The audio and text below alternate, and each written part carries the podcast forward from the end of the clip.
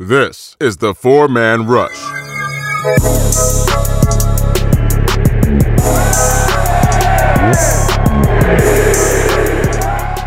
Hello, Panther fans, and welcome to another podcast of the Four Man Rush.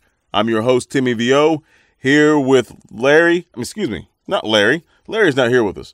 Neither is Monty. But we got Will and we got Kevin. And we have a special guest from the Tampa Bay Buccaneers, the famous James the Brit Buc is going to join us tonight. Also, uh, obviously, we'll be talking about the the Buccaneers in London. Um, our this our fir- first London game, if I'm not mistaken. I could be wrong. I, I believe it's our first London game. Um, so we're going to talk about that and uh, welcome James. I'm going to say hello. Hey, to be here, guys. How are you all doing? Great, man. Great, man. Welcome back, bro. Good to have you. Um, Happy to be here. Uh, hopefully, it's not like last time you jinxed us and you guys got that W. But anyway. oh, man. So, yeah, Panther fans, three in a row. That's right. Not one, not two, three in a row. And we got our first home win of the season. Thank God. CMC is a bad mother. Hush your mouth. That's all I got to say. All right. So, we're going to talk about the Jacksonville game. We'll talk about X's and O's with the Jacksonville game. And we'll talk about the upcoming Tampa Bay, Carolina, London, Big Ben, all that good stuff. It's going to be a great weekend early, but a great weekend. be some good football. Right on.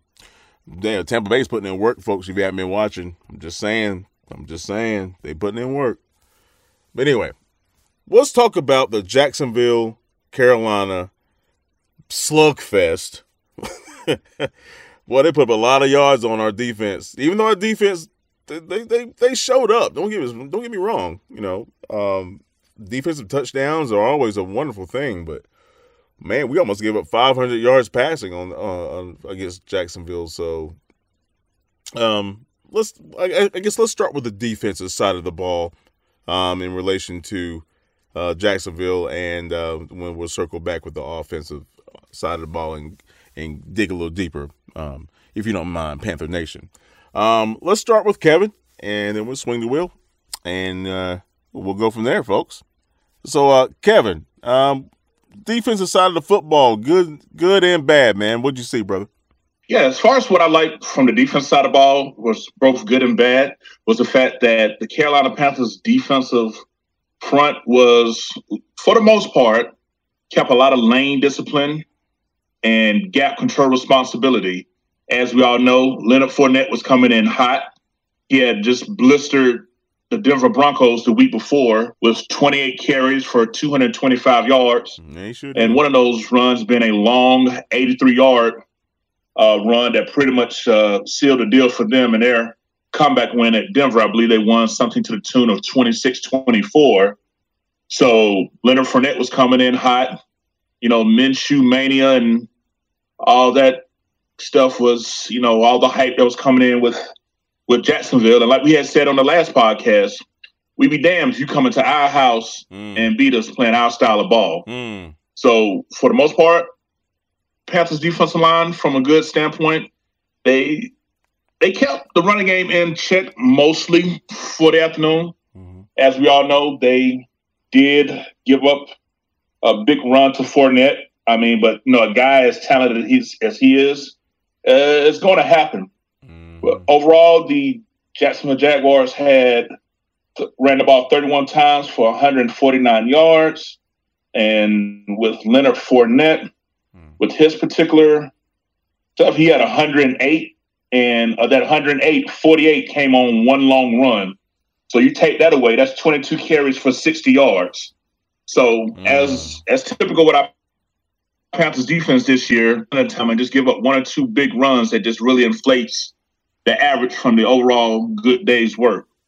Uh, as far as the bad goes for the defensive side of the ball, uh, when it came to Gardner Minshew in the pocket, it seems like we could never watch him dance around and just bounce up just enough time to hit open receivers who were taking advantage of Donte Jackson not being in the secondary. It was clearly obvious that we had that we had missed him. I think that moving forward, though, with the healthy Donte Jackson, we won't have to put so much stress and strain on Ross Cockrell to deal with elite speed guys like that. As we all know, Cockrell is largely a zone cornerback, and we asked him to play a lot of man responsibilities, and that's why a lot of big plays was given up. So it was a mixed bag, but overall, I, would give the edge to good play in spite of the yardage, because when the uh, when the moment came, the defense stepped up and they grabbed momentum, and they also closed the door as well. Spot on. Uh, Will, what did you think, man? I think you got to give credit to uh, Jacksonville. Um, you know, look at the speed they have at wide receiver. We kind of struggle to match up with them, and that's pretty much the reason why we drafted Donte Jackson last year to match up with team speed wide receivers. I thought uh, Gardner Minshew did a good job of show good pocket mobility, was able to evade the pass rush and buy time, and then their receivers were just able to beat our guys one on one. I mean, what more can you say about uh, DJ Chark? I wow. mean, whether it was Ross Cockrell, mm. you know, he was beating him one on one. He had the catch down, beautiful catch down near the goal line against James Bradberry. I mean, Bradberry, what, what, more could Bradberry do in that case? It was just a good ball from Minshew. Yeah, it was. And DJ Chark just showed great body control and made a play at the goal line. So, yep. when you those are the types of plays the defense is forcing the offense to make you know, I mean, I think it is what it is. You know, you're gonna win some, you lose some, but I think at the end of the day, we made plays that needed to be made. You know, it was a 66 yard fumble recovery TD. That was the difference in the ball game. That yeah. touchdown from Brian Burns, and yeah. You watch Mario Addison on that play. You know, I just like how Ron Rivera's mixing up his D line packages. He's got three edge rushers on the field at once and moves Mario Addison inside to be that stand up three technique and he's one on one with Andrew Norwell, just gets that low pad level against him, gets a good leverage, just drives him right into Minshew, yeah.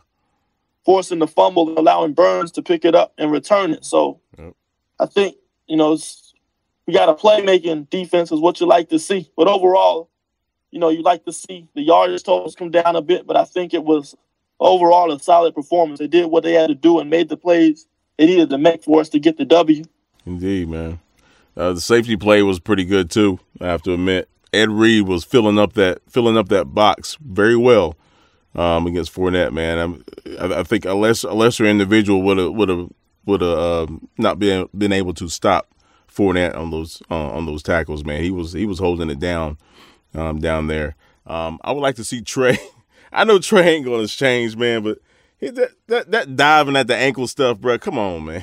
He killing me with that stuff, man. he wants to tackle yeah, that grass I mean, bad, boy. I tell you, he wants to tackle that grass bad. Yeah, I haven't looked at PFF grades or anything like that, but just from the eye test, I think this was probably Eric Reid's best game as a mm. Carolina Panther. Mm. You know, he was solid throughout. You know, he filled the box very well. He was solid in coverage, made plays like that. He did. You know, I mean, maybe the grades will go completely against what I'm saying because typically I don't agree with PFF, but to me, this was Eric Reid's best game since we signed him. I agree, man. Yeah, he's he's getting a great rhythm with that defense. He really is. It's amazing.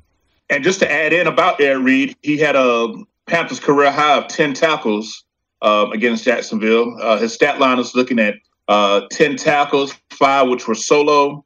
Uh, he broke up two passes and had another fumble recovery. He currently has three fumble recoveries, awesome. which is uh, leading the team as well. So awesome you know, as we all stated last year, you know, all this man needed was a full off season here at Carolina. You know, get his family situated, get really into the uh, Ron Rivera playbook, mm-hmm. and you know, he's uh he's he's putting in work. You know, he's in the box, he's dropping deep, he's getting to the point where he's making plays. Yeah, he has a couple of plays where he take a couple of bad angles or doesn't always get a full wraparound. I mean, it's the NFL; it happens.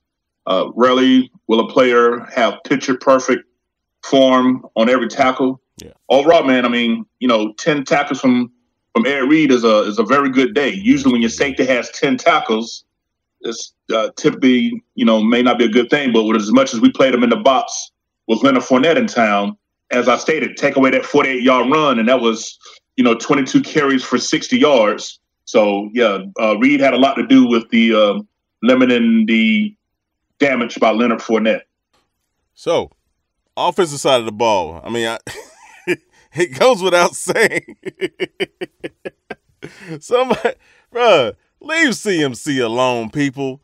If you if you were listening to this podcast, uh, uh, we'll talk about the offense. But if you're listening to this podcast and you have one of your fellow Panther fans say something to the effect that Christian McCaffrey might not be able to do X, Y, or Z on the football field, you need to look them in the eye and say bullshit. Because that boy can do whatever he wants to do on that football field. It don't matter. The stats don't lie, people. Now, it scared the bejesus out of me when he when he he caught that cramp in his back, and that that bothered me. But wow, this this this kid's amazing. This kid's amazing. But that's all I have to say. Let's, let's talk about the offense. Will um let's let's start with you on the offense, man. What did you see on uh, on offensive side of the ball? I mean, what else can you say about CMC? I mean, to me, you know, he did this in college. You know, when he came out of college, he broke Barry Sanders' all-purpose oh, yardage record. That's true. He's the all-time leader in yards in NCAA. So I won't say I'm in awe of what he's doing right now. This is the player I expected him to be coming out. I mean, if the best criticism you can come up with is he's short, then he's doing something right. So I think it's more about he's proving his doubters wrong mm. rather than me being surprised or in awe of what he was doing. This is the player I knew he was, and I'm sure we haven't even seen the best of him yet. Trust me on that. Yep. As far as the offense, that's what we got to do with Cam out. We got to run the offense through Christian McCaffrey, and I think we're just seeing Norv Turner design an offense specifically from McCaffrey as opposed to Cam. You know, just the power run schemes that he's running, the pulling linemen, the traps, the mm-hmm. power plays, the zone plays, just a good overall mixture of zone and power concepts to get McCaffrey going. And it's just a good, you know, effort. I think offensive line. See, McCaffrey is a guy, when the offensive line does their job and everyone gets a body on somebody, McCaffrey can go 70, 80 yards and take it to the house. Yep. You know, but the what separates him from everybody else is a neg- a play that's supposed to go for negative one yard is going to go for three yards. You know, if it's third and eight and a two down, a two yard check down pass, it's supposed to go for two yards. McCaffrey will make guys miss and make into an eight yard gain and move the sticks. Mm-hmm. These are just the things he does that just help keep this offense moving. So we just have to keep running the offense through Christian McCaffrey while Cam's out, and I think everything will speak for itself. He's going to be the key for us to continue to win games without Cam.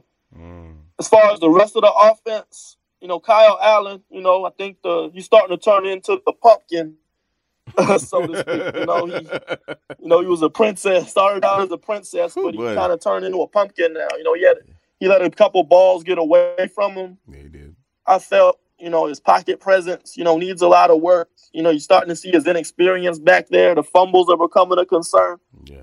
You know, I still respect how he's able to remain poised despite these mistakes. It's true. But you know, against better teams, you know, and Jacksonville's a good team. Don't get me wrong, but you know, as we move into the tough part of our schedule, we just can't afford these slip ups. You know, we just need better execution from that position. Um, I think DJ Moore is quietly having an underrated year. I mean, he's on pace for a thousand yards.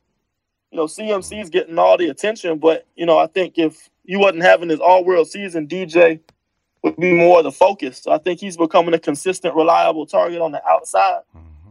So I, you know, I think offense, I think can be so much better. I think once we get Cam back, we'll finally see the offense hit its ceiling and fulfill its potential. So that's one thing I'm excited about. But so we'll see how that goes. Mm. I can't wait to see that. The RPO with a healthy Cam and Christian McCaffrey at this level, please. Um, Kevin, um, what did you see in the trenches, man? And uh, give give us your overall view of the uh, offense, please. Well, as far as the trench play goes, uh, you see, you saw once again, just like on the defense, you saw a mixed bag. Obviously, the bag is going to lean on the good side because anytime your offensive line can help a running back, help your running game get to over 200 and let's see, yeah, 285 yards from a run blocking point of view, hey, you know, like my coach used to say, that's what you call getting a hat in a hat, and that's definitely what the that's definitely what the uh, Panthers offensive line was doing. You know, just looking at the fact that the Panthers made it known post game that they was having so much success with one particular play that they ran it over and over and over, and even some of the Jaguar players knew it and still couldn't stop it. that type of mind frame, yeah, it was what they call a, a middle zone run. It's what the McCaffrey got loose on a couple times for his touchdown and another long run, and it's also the same play that Bonnafon used Yeah. when he uh, broke his touchdown run. So whatever this middle zone is, I'm at the, you know, since the all 22 just came out today, gonna have to check that out and and and and put that one in the stash because it's something when your opponent know what's coming and they still can't stop it. Can't touch it. So you know, hats off to offensive line John Matsko for Let's getting this unit ready because you're we're talking about a unit that's had Dennis Daley starting his NFL debut at left tackle. You know, Dennis Daley was the sixth round draft pick out of South Carolina. Not much was expected by him by Panthers fans when he was drafted. Was considered a project depth bench player. But when I went down to training camp and saw him, I, I saw that you know this guy has some toughness, some some nasty to him, and some aggression. He just got to get, you know, just get just got to get developed.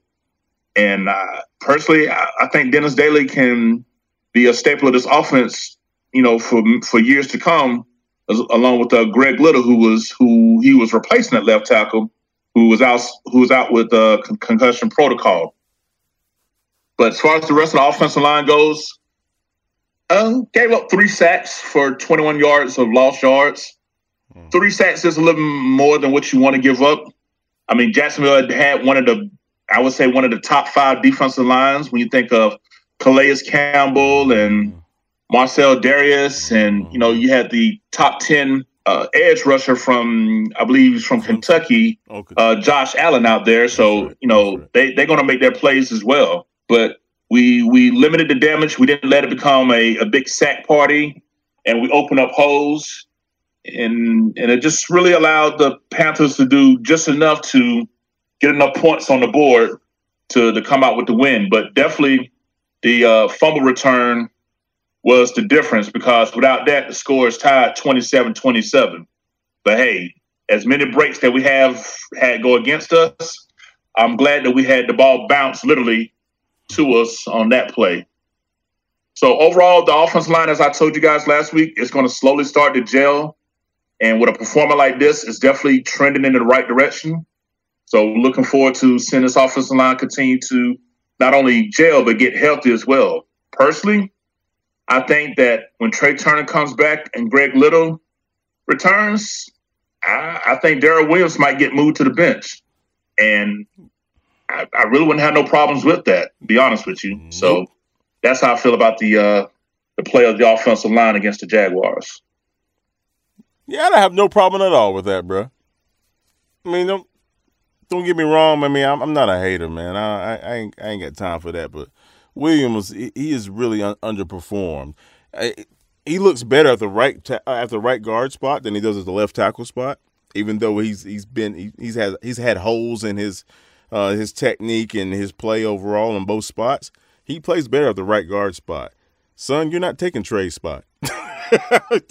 you're not you're not taking Trai's spot. That's not going to happen. Um, but Right. but it, And with him, yeah. I'm sorry, go ahead. No, I was I was going to say with that with that young man with that young man coming in um, from South Carolina and, and plugging in at the left tackle and playing the way he did against Jacksonville, right? It's not it's not like he played that played that way against Arizona. He played that way against Jacksonville. Right, that's a much better defensive line. So I mean, and Little held his own against Houston. So I mean, I mean Williams is he's he's the odd man out, dude. I mean, bro, this this is your what what's this? This is fourth season, or third season.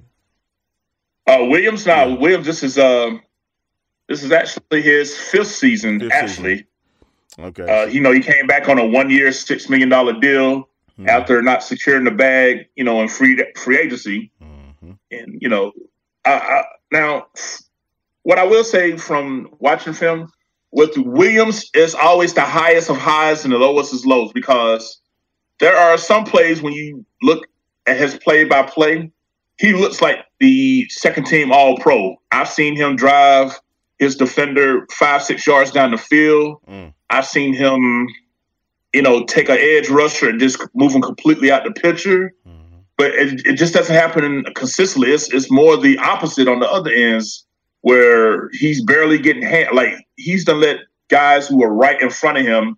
And when I say literally barely touch him, like he maybe got some gloves on him, like nothing to slow down their momentum. It, it's very frustrating because, you know, two years ago he was all pro.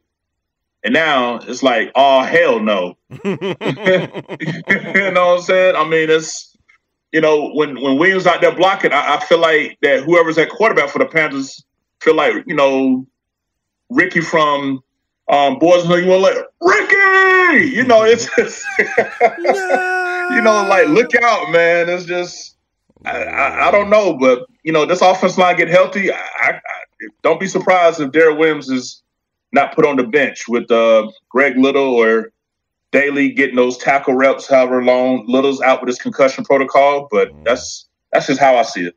Yeah, you can't you can't teach speed and you can't teach fresh legs. Youth and speed, there's two things you can't teach, folks. That's just what it is, man. You get them fresh legs out there, and way these kids can block. I'm I'm I'm going to have to go with the younger boats. That's just me. That's Yes. just me.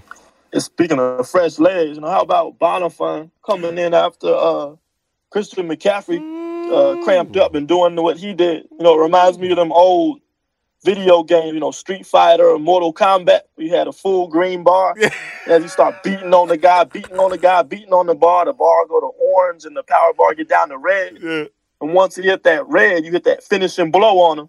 So I feel like, you know, we was beating on Jacksonville so much, got their bar down to that red.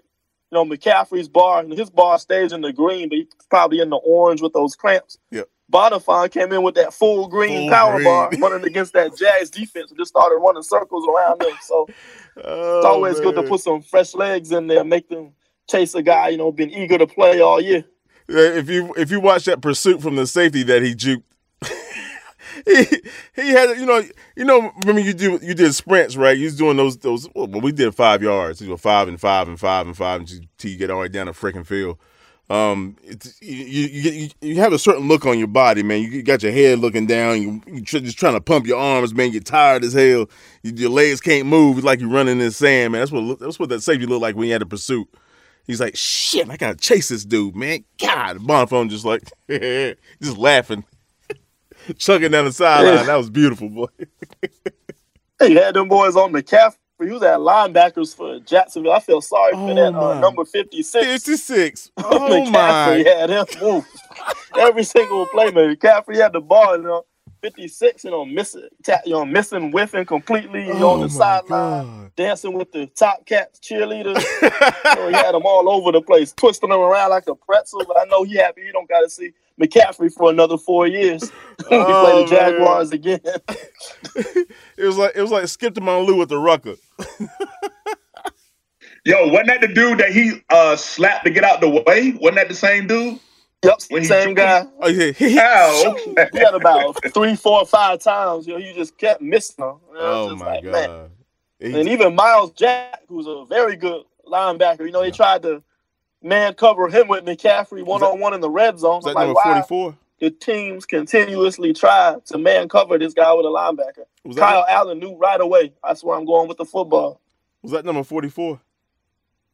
Yeah, Miles Jackson. Yeah, yeah, yeah. He, Yeah. he did him wrong in, in that. Yeah. He faked like he was going to do a um. He's going to go to the flat, but he came back in the center of the field for that touchdown. Oof, Yeah. Oof. he just grabbed Yeah. his shoestrings. and and that safety y'all talking about on Bonnafon, that was um what's his name? Harrison out of Alabama. Or was it Ooh. Reggie? Yeah, the one that a lot of Pan- Uh, he was hurt. It was the um backup guy because I saw him chasing McCaffrey too. Uh, Quincy Wilson. Ah, Oh, Yeah. so Har- so Yeah, Harrison Ronnie didn't got play? hurt. I think Ronnie got hurt midway Uh. through the game, so they were down to their second string shit, he sure safety. did. Because I was wondering why we wasn't um trying to go vertical on him on that backup safety. Mm-hmm. Man, that's right. He did get banged up. I forgot about that. Man, and Samuel did did did he have a decent game? Or he was kind of quiet that game. It seemed like. Uh, he had a nice little mix. I mean, his stat line. I mean, he he got the ball five times, two uh, two runs for 25 yards. You know, we had him on some some jet sweep action. Yep. And uh, very pedestrian. No, I ain't gonna say pedestrian. Three catches for 19 yards. His longest catch was for seven yards. So, Mm. yeah, uh, yeah, Mr. Mr. Allen. I mean, he he only had 17 completions for a buck 81, and there, Greg Olsen had no catches. Zero. Uh, zilch. Yeah, so yeah, so DJ Moore was targeted eight times, six catches, 91 yards. McCaffrey was targeted nine times, six catches, 61 yards. Uh, Curtis Samuel was targeted six times for three catches, as I stated. Mhm. And uh, you know, Jarius Wright, one catch for six yards, Alex Armah, one catch for four yards, and that was it. that was the passing attack, folks, right there. So Everything else is Yeah. on the ground. That's amazing. man. Yeah.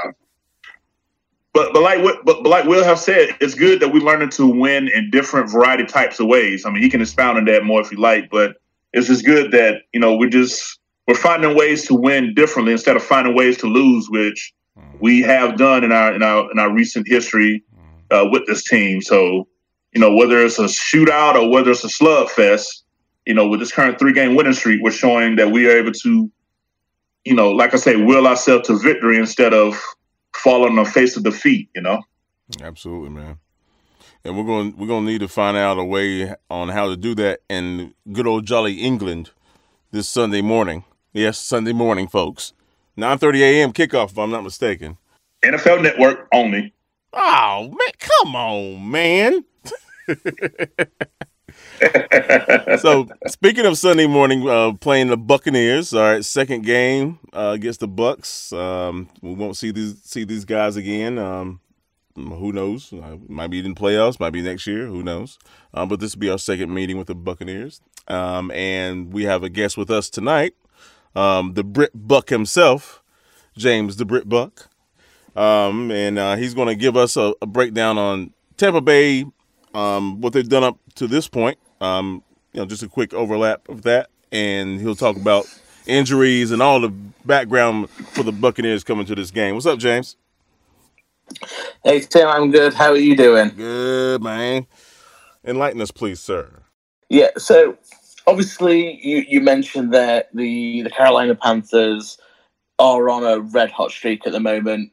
Haven't lost since they lost to the, the Bucks in week two. True story. and they look a completely different team. And you guys and the guys, obviously, and girls listening, will remember that I said, you know, I think the Carolina Panthers are a better team, and I do think they're going to get bounced back from the week one vic- like defeat. The Yeah. Buccaneers are still figuring things out. Uh, And I still stand by that. I still think the Buccaneers are figuring things out at the moment. mm, They are too inconsistent for my liking. mhm. When you can have a great game and beat the Carolina Panthers, then you can have a awful game and then lose to the New York Giants. Then you can play a great game and beat the LA Rams, and then you play an awful game and get beaten by the New Orleans Saints when you've got the chance to take control of the division. Mm, on that trend alone, then the books are going to travel to London and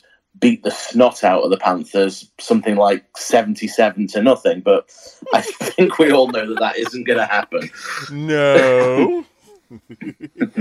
It's um, you know there is there's a lot of change going on uh, with the Buccaneers right now with injuries. Uh, rookies Jamal uh, Jamel Dean and Devin White are expected to return to action in London against the Carolina Panthers. That will be a much needed boost for the defense in Tampa.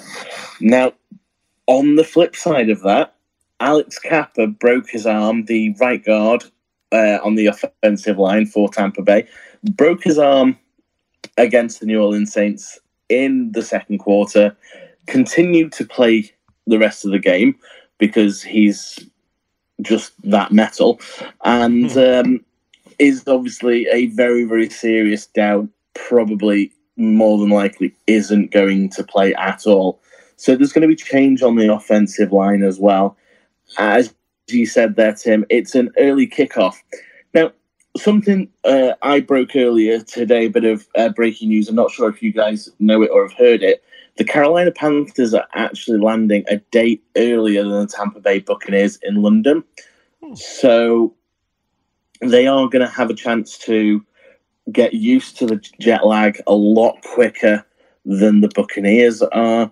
And as someone who's made that journey from west to east a few times, I, I can tell you from personal experience going that direction is always so much worse. It absolutely wipes you out. Mm. So, from a Bucs fan's point of view, I'm kind of confused um, that the front office has made the decision to send the team over a little bit later. Mm. So, I, I, honestly, I'm not understanding the logic behind that because it is something that's definitely going to help the Carolina Panthers in adjusting. And you know, London's a great place. They can get some uh, a uh, bit more sightseeing in as well, I suppose.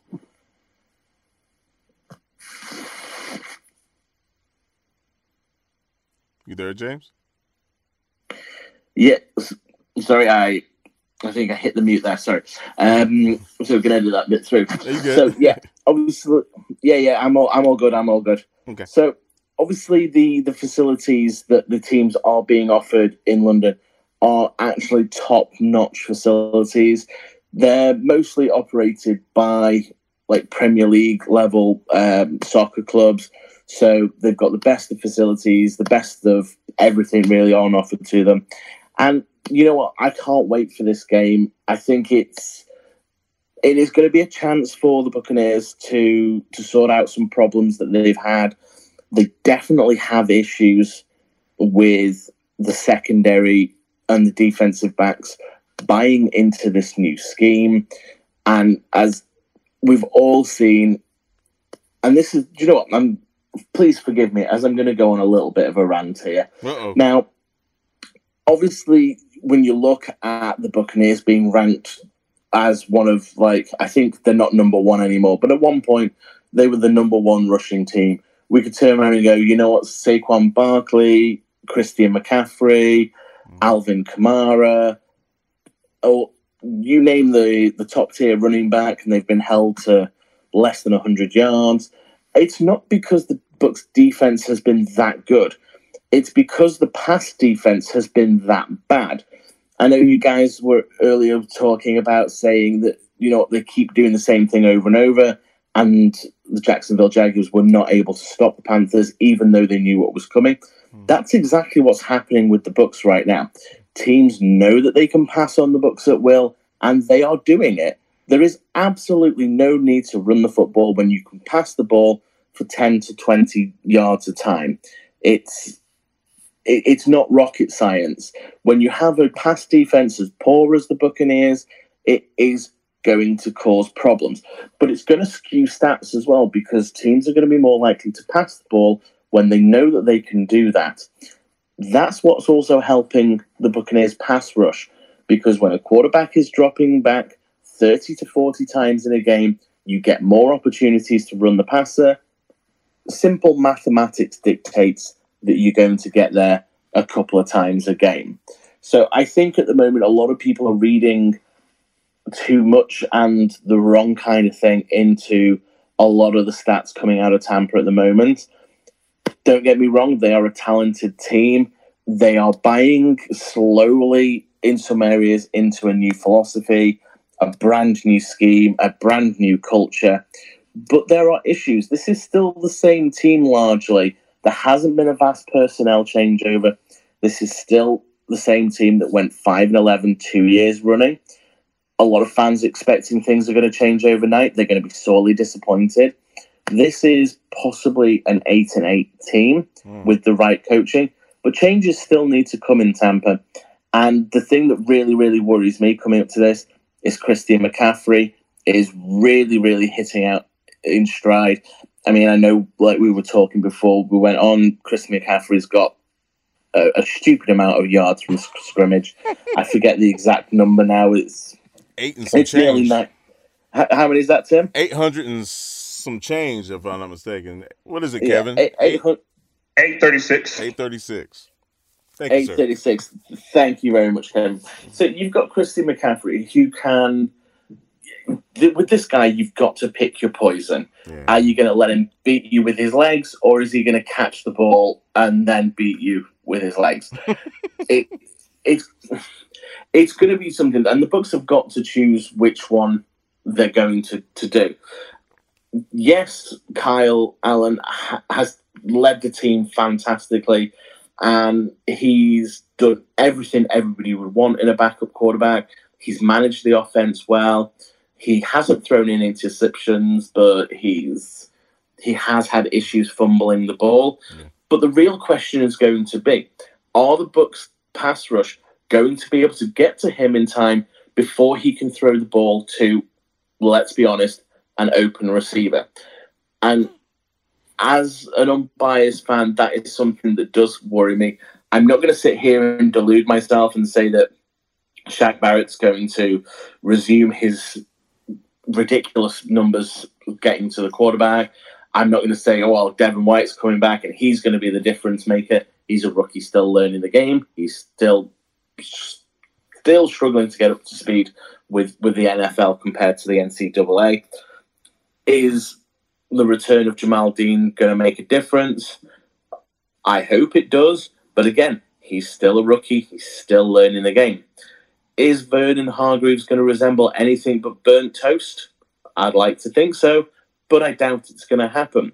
This is one of those games that I know we spoke before and we said, you know, the winner of this game will be the team that makes the fewest mistakes because both teams match up very well. They play very, very similar styles of, of football on offense and defense. But the Bucs are coming off a horrible and demoralizing loss. The Panthers are coming off a three game win streak. The Buccaneers have had a home game taken from them, and the Panthers are just traveling a long way to an away game. The momentum is definitely with Carolina at the moment. And for me, it just seems that there's too many things pointing in the direction of a Carolina victory. I, as a Bucs fan, I would hate to see it because that drops us down to two and four going into the bye week. That puts us behind in the division, and it, it does definitely put you in a hole. A, a lot of fans are, I mean, we're, we're banned from saying the the p word over in in Tampa, but you know, a lot of fans are thinking that p word uh, regarding football in January, and you know, if anyone and if the team itself has serious aspirations of of getting out of this division into the promised land, then a lot of things are going to need to change. Some of those things are going to be Bruce Arians has said himself the the secondary is too soft. Another thing is going to be stopping rushers getting to Jameis Winston, and that defensive line that you've got now is that is really really ticking along, Mhm. and I mean the only so I- I'm going to sound like a salty dog when I say this. The only weakness on that defensive line is Gerald McCoy. So, but you know, it's it's funny. I was actually talking last night to um, to Ryan Jensen's dad, and he was talking about the issue between uh, his son Ryan and Gerald, and he says it, Ryan was actually disappointed because he's got a lot of respect for Gerald, Mm. and for Gerald to sort of come out and say that oh he likes to wind people up and he likes to get into people's head, and it's like it's not cool. Mm. Ryan's response was, you know what, I am a professional. As soon as the whistle blows, it's football. When the game is over, I, I've got like mad respect for you. You're a good guy. You're a good player. So it's going to be interesting to see how those two get along. Indeed, indeed. Um, any major injuries uh, to the Bucs going into this game? As I say, apart from Alex Cappa at the moment, uh, who has been the team's starting right guard, there isn't any major injury concerns. The the team's still keeping a close eye on Demar Dotson, the Mm. starting right tackle. Mm. Now, he did play against the New Orleans Saints, but a lot of people who were watching the game could see that something was definitely not right with Demar Dotson. He was more of a swinging door than he usually is.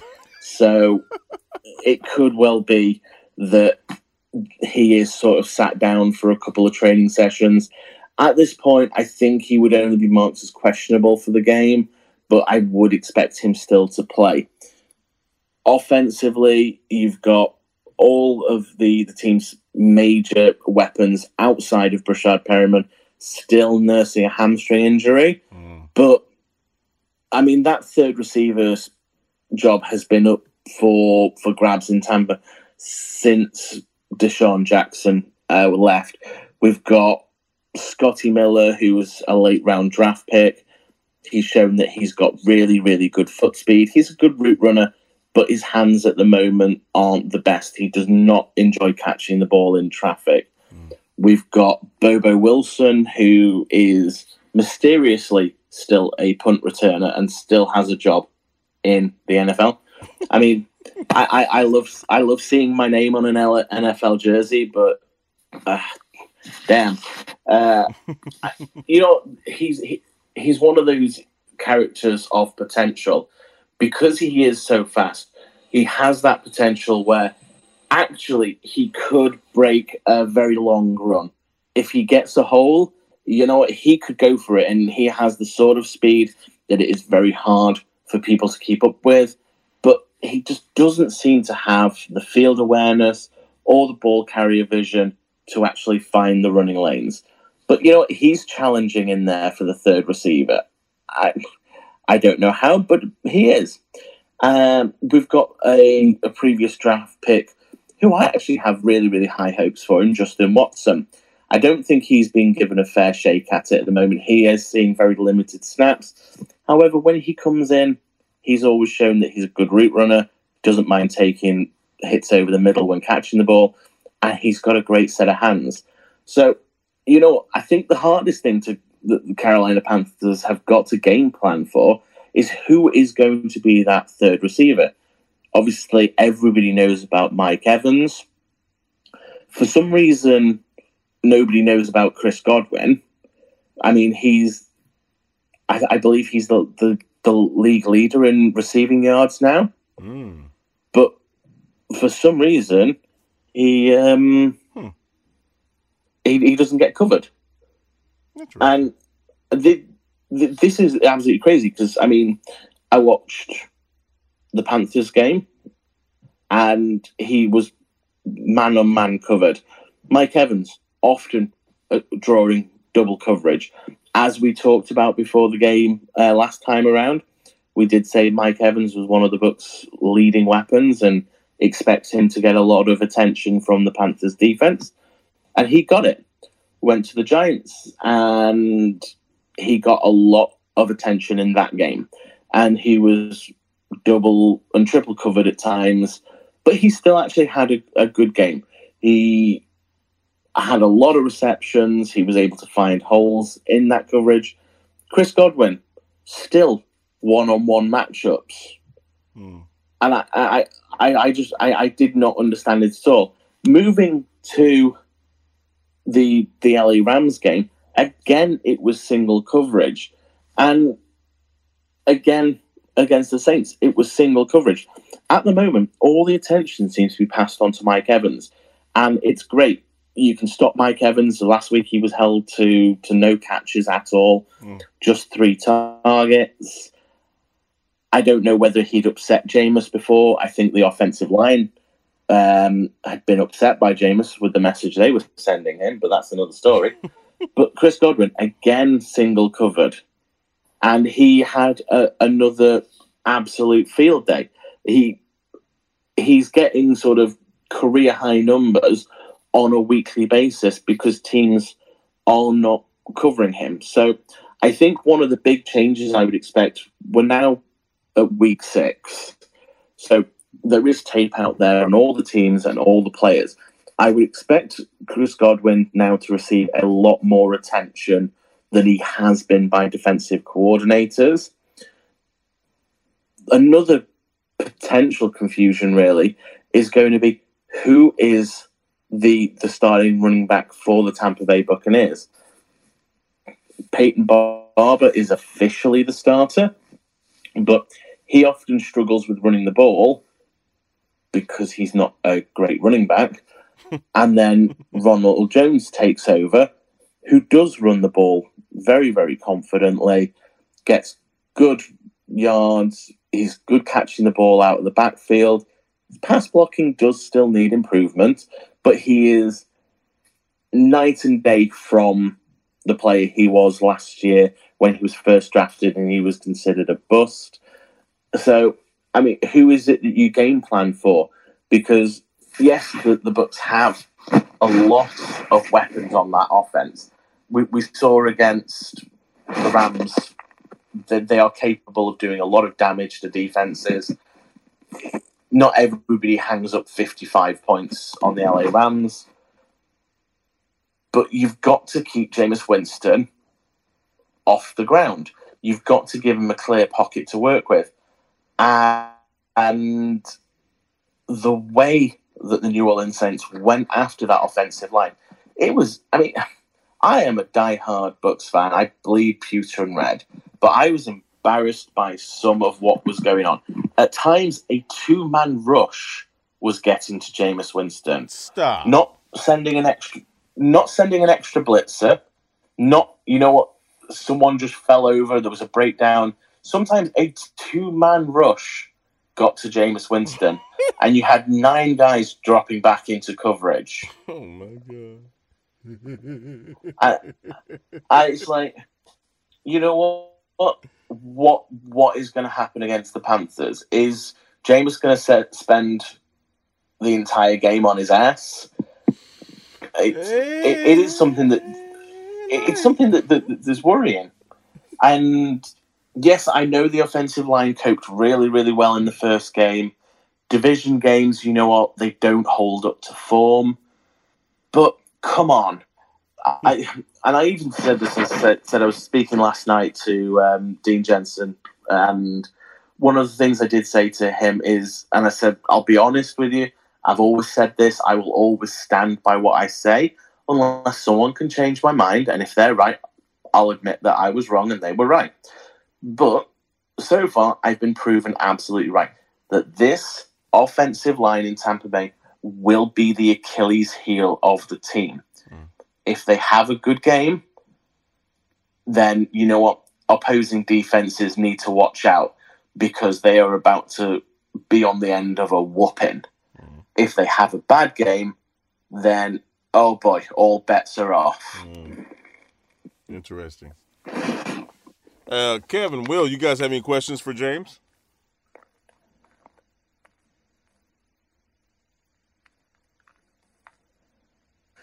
Yeah, I was looking at the um we watched a lot of film on the first game against the Bucs, and one thing that stood out to me was the way their defensive line dominated us up front, starting with mm. Vita Vea up the middle. You know, he just took Matt Paradis oh, to school right. over and over and over again, sure collapsed in the pocket, and I think Shaquil Barrett got credit for the sacks, but it looked like it was Vita Vea's double teams that were allowing Shaquil Barrett to get those one on ones to help get after the passer. So, you know, I haven't watched much of the Bucs since that game, so I was wondering how Vita Vea and Shaquil Barrett have been playing since. Have they continued that momentum since our last matchup, or have they kind of fallen back a bit? And how do you expect them to impact this game coming up? Hmm. Mm-hmm. I mean, Vita Vea is is one of the unsung heroes of the, the defensive line. He is the anchor point of the three man uh, defensive line. And he is, as well as, of course, he's got Ndamukong Suh right next to him as well. And Will Gholston is having quietly, actually, a very, very successful year. But Vita Vea was, was drafted to be a bulldozer someone who moves people out of the way, who clogs up holes. The the guy is drawing double teams and sometimes triple teams.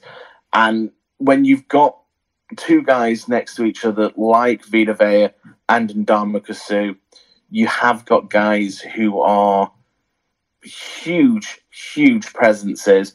They require a lot of time and effort. And if you put three or four guys into blocking them, then you are going to have troubles. You are going to have to leave your your tackle, either a right tackle or a left tackle, because Shaq Barrett will rush from either side depending where he's lined up. But you've got to leave one of your tackles one on one with Shaq Barrett, and at this point it's man versus man, and and the best man wins. You've got to remember, yes, Shaq Barrett was held to no sacks uh, last last week against the, the Saints, but he's on nine sacks through five games. That's still quite an achievement. There are there are defensive ends that don't get anywhere near nine sacks in a season, and him rushing in as an outside linebacker, they do seem to have found a very very good formula. But I mean, go go and have a look at the um, the Saints way way they handled the Buccaneers pass rush. Not once did the Bucs get into the backfield and affect Teddy Bridgewater at all. So it's going to be an interesting mat- matchup to see how the Panthers' offensive line copes with that three man front. Because, I mean, I've said this before, I'll say it again. Sometimes I don't think Todd Bowles, the defensive coordinator in Tampa, I don't think he calls the right plays. I think sometimes he does go overly conservative. And then when it calls for him to be conservative. He goes overly aggressive. I still think he's learning a little bit about this defense. There's there is a whole learning process going on in Tampa at the moment. We are going to see mixed results, but when it works and the right play is called, it does seem that this team is very very hard to stop defensively, getting to the passer. But as I sort of said earlier as well in my rant, if you're passing the ball a lot of the time, then you are exposing your quarterback to getting sacked. So it's a question of what came first, the chicken or the egg. But from what I've seen at the moment with how the, the defensive line is playing in Tampa, Will Gholston, Vita Vea, and and Ndamukong are eating up a lot of blockers. Vita Vea up the middle is, I mean, I, I don't know if you've ever seen the guy in person, but he's huge. Hmm. he's like six foot three, over 300 pounds, but he can run faster than most people. I mean, God did not intend a human being to be that large and move that quickly. well, apparently he does. well, That's yeah, big dude, you know man. He's a big dude. we, we we have the platypus, so that just goes. Right? oh man, uh, Kevin, do you have any? Uh, do you have anything to ask? Yeah, I mean, pretty much all the grounds um, uh, have been covered. I was thinking about uh, speaking on Godwin, but you covered him because, I mean, honestly, I, I feel comfortable with Bradberry playing against Mike Evans. Uh, but finding someone to match up against Godwin was was pretty much my top concern for the uh, for the Panthers defense. I mean, we're talking about someone that's a very silky smooth route runner and, sure hands. Um, yeah, he's definitely someone that you know. For me, uh, I can't remember his uh, stats when he played us, but um, yeah, he uh, he did a number up on us as well. So, uh, but um, but uh, that that Godwin was already covered for me, this game is personal. I know you're not supposed to take games personal, but I was there that Thursday night game. Mm. And, you know, I'm not going to discredit Tampa Bay. They came on the road on a Thursday night, which is rare, and they won a game. Hats off to them. But I feel like with a healthy quarterback, and James, you can, you know, speak on this or not. I almost hope y'all run the exact same defensive game plan this time around that you did mm. uh, back on that Thursday night game because when we went back and look over the film and it was even mentioned on NFL Network, Curtis Samuel easily could have was supposed to have a 200 yard receiving game against you guys Man, that Thursday night game, but because you know Cam couldn't plant his foot, couldn't and uh, Shaq Barrett had uh, Daryl Williams on skates all night, along with Vita Vea, you know, on Imperatus, which Will had covered.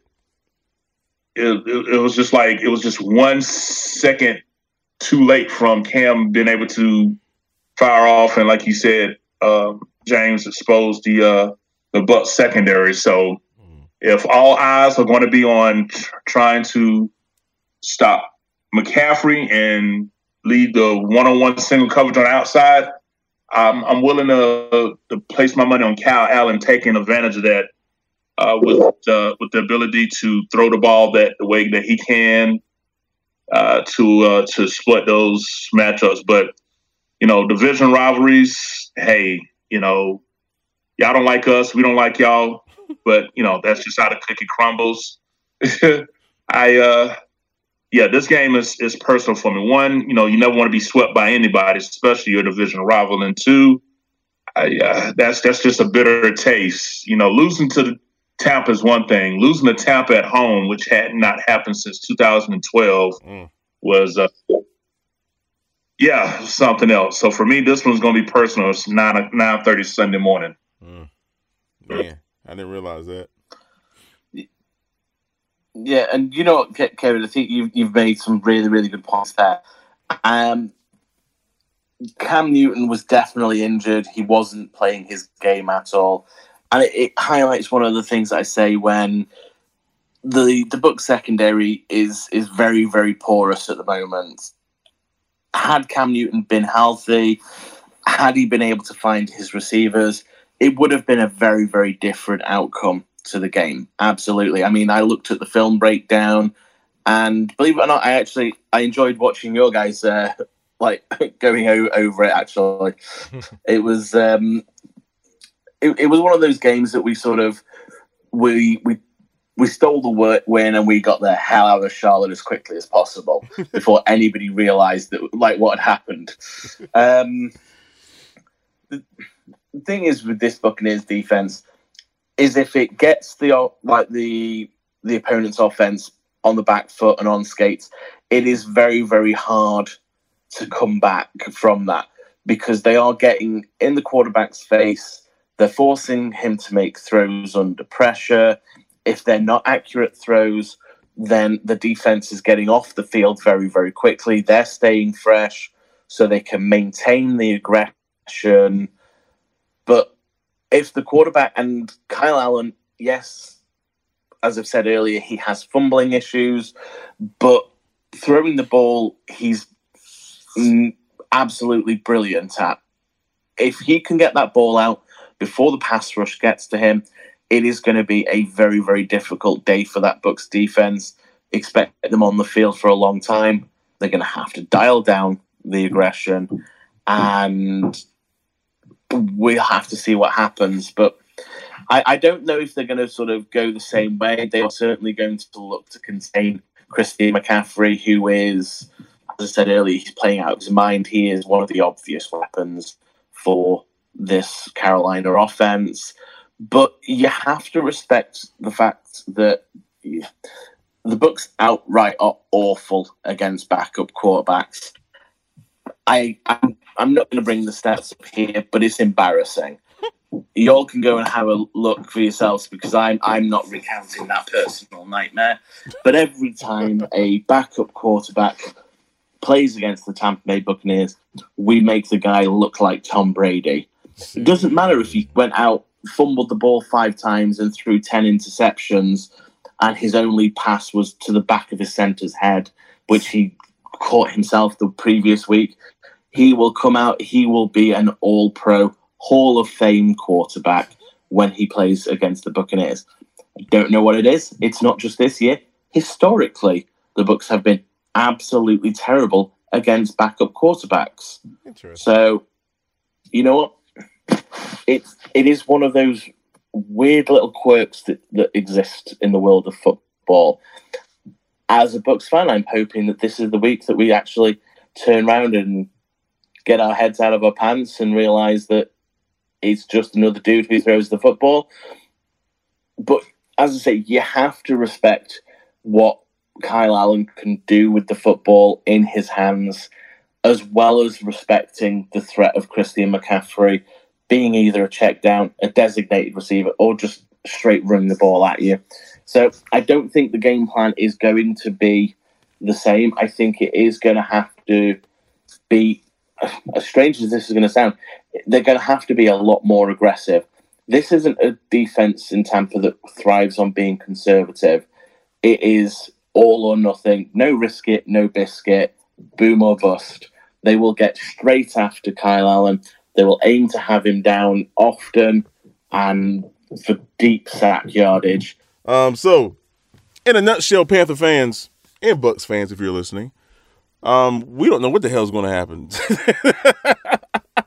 on Sunday morning.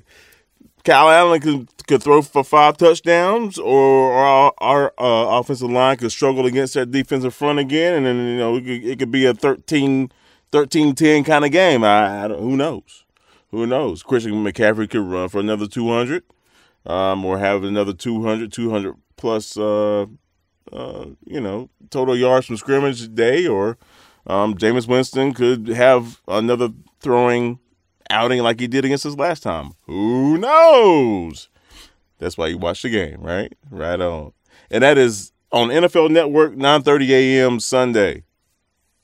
Hopefully, you can find a way to enjoy the game and and give it a give it the old view. Um, it should be a good game regardless because this this is a rivalry. Um, probably one of the one of the best rivalries, I think. To be honest with you. But anyway, so um, you guys have any uh, closing remarks before we get out of here? Um, as always, I just want to thank all of the fans of the Four Man Rush. I want to thank you for participating on us on all of our social media accounts. You know, as always, catch us on Facebook, Twitter, uh, definitely YouTube, Instagram. Uh, we just want to say, you know, we don't take it for granted how you guys support us, how you interact with us, how you, uh, you know, challenge us to make sure we're, you know, bring you that type of content with the detail and the credibility that deserves. So uh, I think I speak for all of us here with the Four Man Rush that just want to, you know, thank you guys and we appreciate the support. Thank you for being patient with us. And we hope that uh, what we share with you is making you proud and making us your number one source for uh, insight and detail like nowhere else for the Carolina Panthers. Yeah, man. And a big shout out to James and Brit Buc for coming on board again, man. We appreciate you coming by and, and dropping us dropping the knowledge on us on us and our our listeners about the uh, the Buccaneers organization. Appreciate it. Yeah, no, it's an absolute pleasure. I mean, I just want to say once again, I've had an absolute blast with you guys. I love what you're doing over here at the Four Man Rush. Uh, I'm going to leave with just two things. One thing being, it's a division game coming up on Sunday. The only thing that we know that's going to happen is that there's going to be two teams playing football trying to win a game. Outside of that, it's it's anyone's game. Yeah. It really is. Form goes out the window, especially for these division rivalries, especially when it comes to the Bucs and the Panthers, mm. which is probably at this point now the biggest rivalry in the NFC South. Yeah. I'd just like to give a big shout out as well to anyone if you want to know what's going on with the Buccaneers, you want to keep up on a divisional rival, definitely check out Bucs Life Media. We're on Facebook, we're on Twitter, we're on Instagram, and of course we are on the World Wide Web. So check out Bucs Life Media for all of your issues surrounding the books If you want to come and shout at us for for winning the game this Sunday, then you'll know where to find us. Good deal, man. Thanks, James. Oh man. Well, folks, thanks for uh, hanging out and listening to uh, the four man rush here. I hopefully hopefully we brought you um, everything you needed to know about the upcoming game Sunday and uh, the recap from um, that crazy Hall of Hall of Honor Jaguars game. That was that was cool, and it was great to see the see those inductees. That was that was awesome. Um, big thanks to, to Kev for giving us a live feed for that. Um, if you haven't seen that, go to our uh, the Four Man Rush Facebook page. Uh, you can check that out. The video's still there. Yeah, man. So, on behalf of the Four Man Rush, myself, Timmy Vo, Kevin, of course, James, Brit Buc, and Will, and of course, Monty and and Larry out there doing their thing. Um, Canardo, Norris, uh, Vince, and Darius. Um, thank you so much for checking us out. Um, whether it's the morning, the afternoon, the evening, whenever you listen to this podcast, please take care of yourself. Enjoy your life. Enjoy the fact that you're able to listen to this podcast. And as always, keep pounding. Well, James. you better Always hope, a blast, fellas. I love, I love what you do. you better hope McCaffrey is cramping up again, bro. You- you- But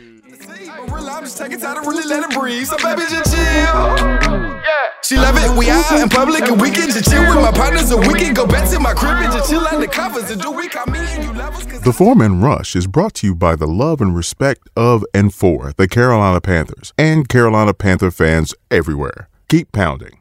The Four Man Rush is a non affiliate of the Carolina Panther organization. All thoughts, assessments, and content of this podcast is directly related to the Four Man Rush exclusively. Thank you.